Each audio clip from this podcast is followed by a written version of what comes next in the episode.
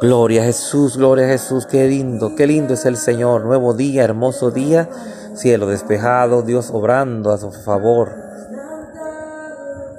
peleando por nosotros todo el tiempo. Dios les bendiga, Dios les guarde, su hermano Julio Galán, en cápsulas que edifican tu vida. El tema de hoy, así como prospera tu alma. El Señor dice en tercera de Juan 1.2, Amado, yo deseo que tú seas prosperado en todas las cosas y que tengas salud, así como prospera tu alma. Maravillosa, maravilloso deseo nos da el Señor y declara el Señor sobre nosotros sus hijos, sobre su pueblo.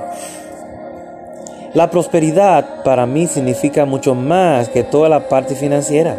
Significa tener salud, tener paz en su mente, poder dormir por la noche, tener buenas relaciones, hay tantas cosas que el dinero no puede comprar, pero tampoco puedo encontrar en un solo versículo en la escritura que sugiera que debemos arrastrarnos sin tener lo suficiente, sin poder ser capaces de adquirir lo que queremos, viviendo de las migajas en la tierra de no es suficiente. Claro que no lo hay. Fuimos creados para ser la cabeza y no la cola. Jesús vino para darnos una vida absolutamente abundante. Somos los representantes del Dios Todopoderoso aquí en la tierra. Deberíamos ser ejemplos de su bondad. Tan bendecidos, tan prósperos, tan generosos, tan llenos de gozo, a fin de que estas personas quieran lo que nosotros tenemos. ¿Estás oyendo eso? Qué hermoso esto. ¿Mm? Qué hermoso esto.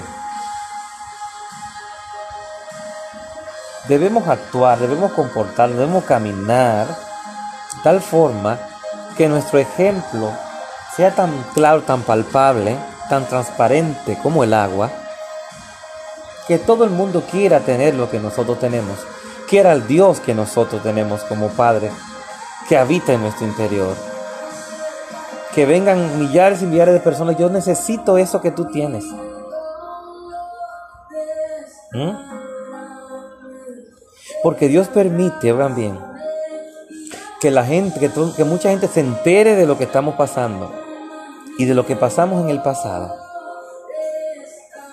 Y poder ver en el presente que estamos gozosos y tenemos paz, y podemos sonreír, podemos adorar al Señor encima de esas cosas negativas que estamos pasando porque creemos en un Dios que va a resolver esos problemas, un Dios que va a ayudarnos a salir adelante, pase lo que pase.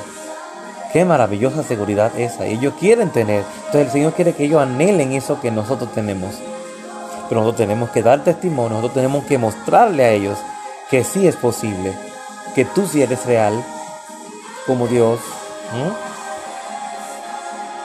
que Él es real como Dios, como Padre, que no es un cuento chino, que no es una historia, ni de los cuentos que le contamos a los niños antes de dormir, que es una verdadera realidad. Así que anímate, anímate y dile a todo el mundo que así como prospera tu alma es que Dios quiere que nosotros prosperemos.